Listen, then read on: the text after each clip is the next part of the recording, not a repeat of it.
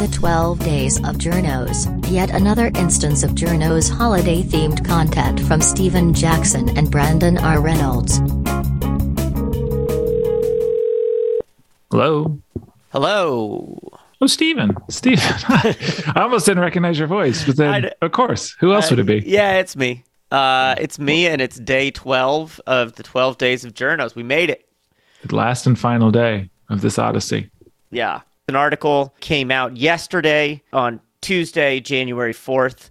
A star from 90 Day Fiance who made uh, a few hundred thousand dollars selling her own farts bottled up into jars was hospitalized because she was trying to basically cook too many farts in her body. She ate all this weird stuff.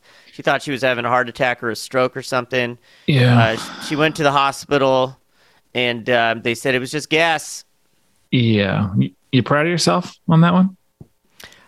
As like that, that this is my big thing. This is how you wanted to wrap up This day is how I want to wrap up our big thing. Yeah. 12 days of No, I'm not proud of myself. I'm. Yeah, depressed. And you know what? If you think that's sad, I do. well, strap in because um, now uh, this star, Stephanie Matto, actually, um, if you missed the boat on buying the fart jars, Which I Uh, did. You did. Me Yeah. too. Don't worry, uh, because you can now uh, buy them as an NFT. say NFT. Yeah, I Oh, did. Yeah, you could buy them as an NFT. Sure. Yeah. Fart jar NFTs. Economically, it, it kind of makes more sense if you, and I can't believe I'm getting sucked into this conversation. Yeah. Think about it because, on the one hand, the labor involved in generating those farts Um, is significant and will take a toll, clearly resulting in hospital stays. I'm sure her employer insurance is not covering that. Well, I think she's So- self-employed. She's a cre- she's a content creator. Yeah, well, a then- reality then there you star. Yeah, there you go. So then, yeah, it is easier to pivot and sell the idea Yeah, of farts in jars, which are then not only like a one time use where you open it and Yeah. that's the end of it, but Yeah.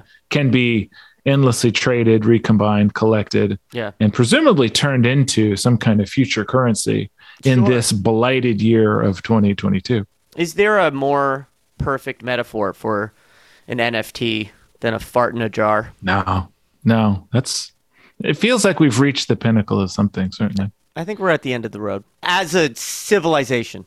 Yeah. You know, for the entire history of human civilization, we as a species have produced stories in in many forms. Yeah, Tales of the hunt told around campfires under an early earth and sky, songs of victory and loss, the, great myths.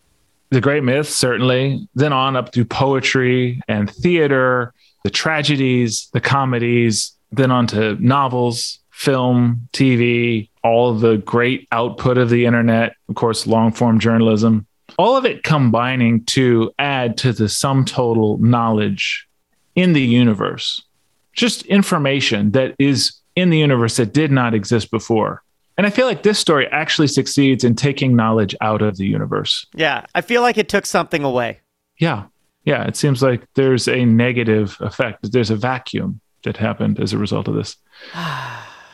Uh, was there anything else that you found out there in the world that you didn't think something better was? I mean, honestly, so if if this tale of a woman uh, farting herself sick, but still making six figures, isn't the canary in the coal mine, uh, indicating that we need to start taking our brains more seriously?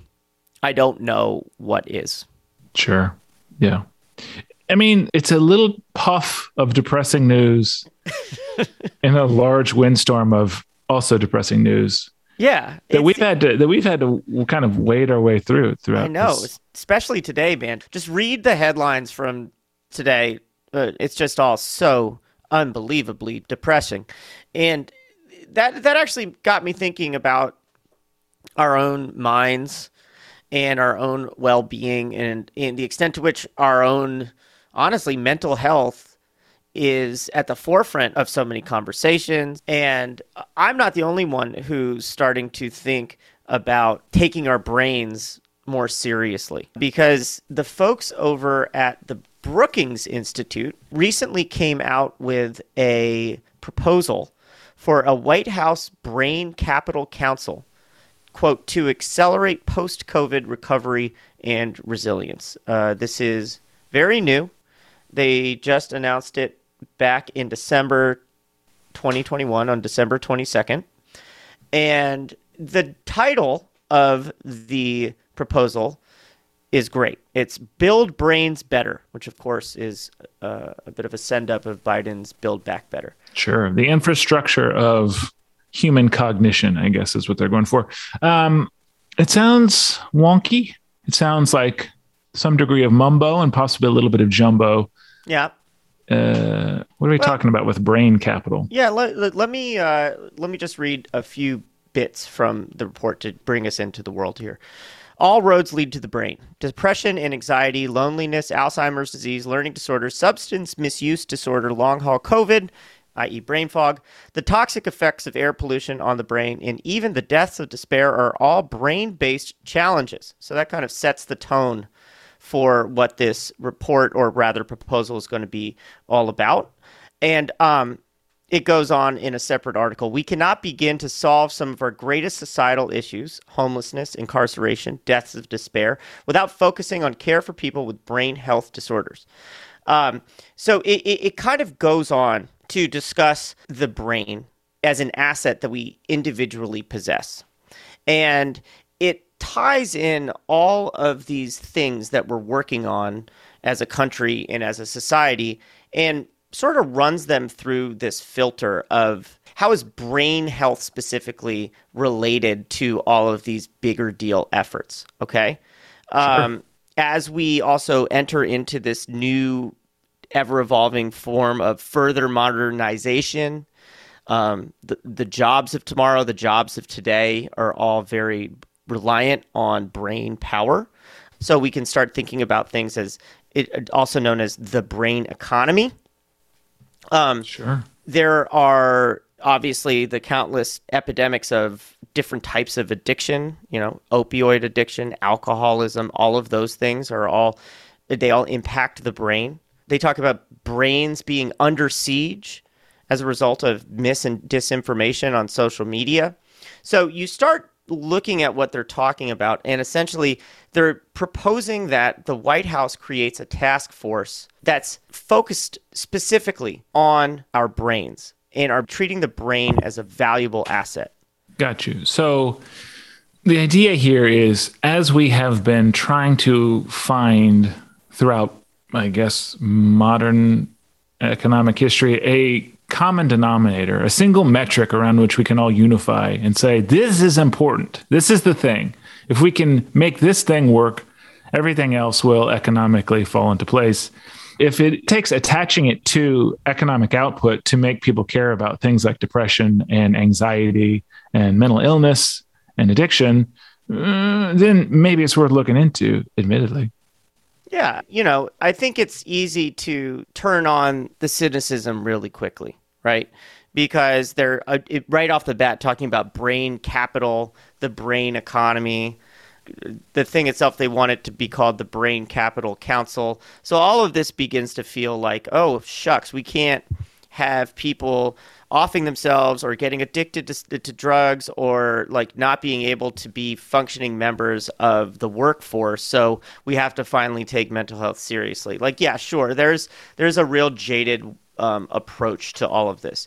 But for, if we for a moment assume best intentions which is an important thing to do these days it it starts to seem actually pretty cool right? Yeah. it's asking the highest levels of government to concentrate on this asset, this beautiful miracle that we all possess, our brain, and to start taking it seriously and to start building policy with the health and well being of specifically our brains in mind. So, what does that look like?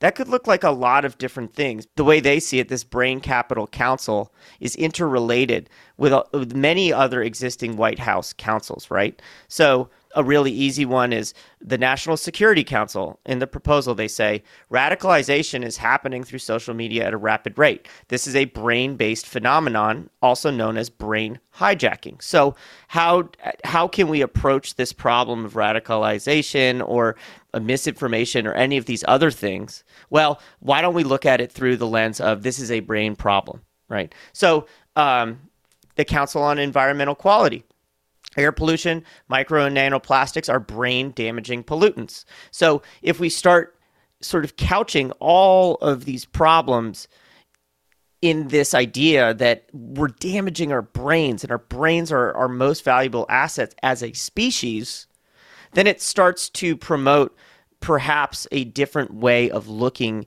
at both the severity of these problems and how we might begin to address them. Sure. Yeah. According to these folks, brain health disorders account for more than 3 trillion US dollars of lost productivity every year. And two, with the long term effects of potentially long COVID, that may become even worse. So I see that and I am not opposed to the idea of figuring out how to make this work. I am just extremely worried about the consequences of anchoring mental health to this economic output goal when maybe we should be thinking about it as just a human right that we should protect and preserve because brains are important for the sake of being attached to humans and humans are important for that. It's sort of like in the early days of the industrial revolution, there weren't limits on how old a person could be to work or how many hours they would work. So you'd have children working a million hours until they, you know, fell into a vat of soup or whatever it was they were making back then. And eventually someone said, hey, maybe we shouldn't have children working because there are so many soup related fatalities. Uh, similarly, adults should maybe not have to work every day uh, of the year.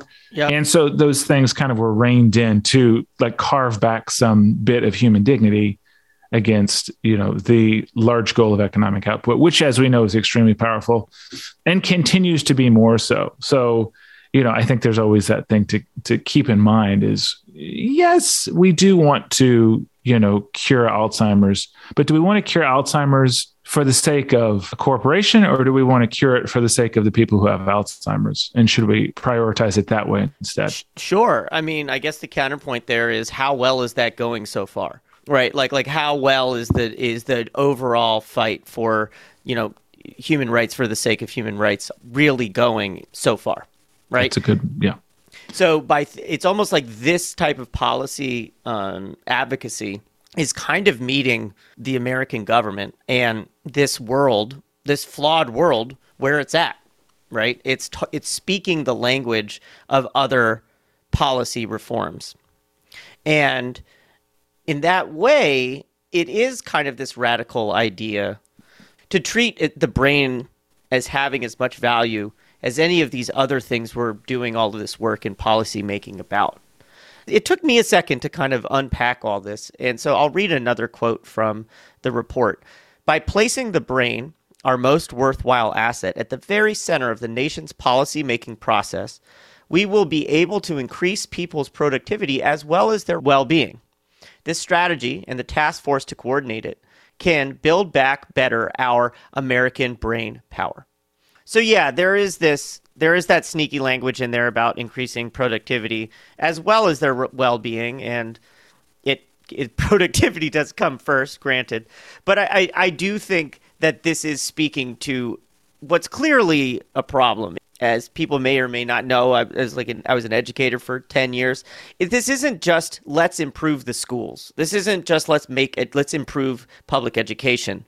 This is like a neuroscience based approach in a neuroscience and education based perspective on how we should be considering the human brain and, and, how those considerations have ripple effects across all aspects of society. Yeah, again, I think it's it's what you end up linking that stuff to, but maybe that's just what we've got. I mean, what I keep coming back to is this image of a proud, moist brain fluttering at the end of a flagpole, and it's painted like the American flag.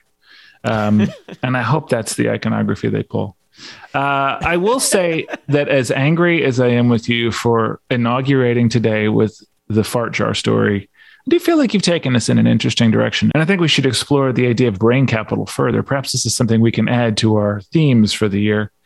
Let's see how much deeper we can get into the world of brain capital. Brain capital. And then you could have like a brain capital hedge fund, you know? Oh boy. You're already a part of the system, Stephen. I'm, I'm, in, I'm institutionalized. Indeed, but it has been a delightful 12 days of journos swapping stories with you, Stephen. And I look forward to what the hell else we're going to get into this year. All right. I got to go buy a fart. Oh boy. Okay. Use your brain. Use your beautiful brain. Take care. Take care. Journos is produced by Heather Eagle Ears Wilson.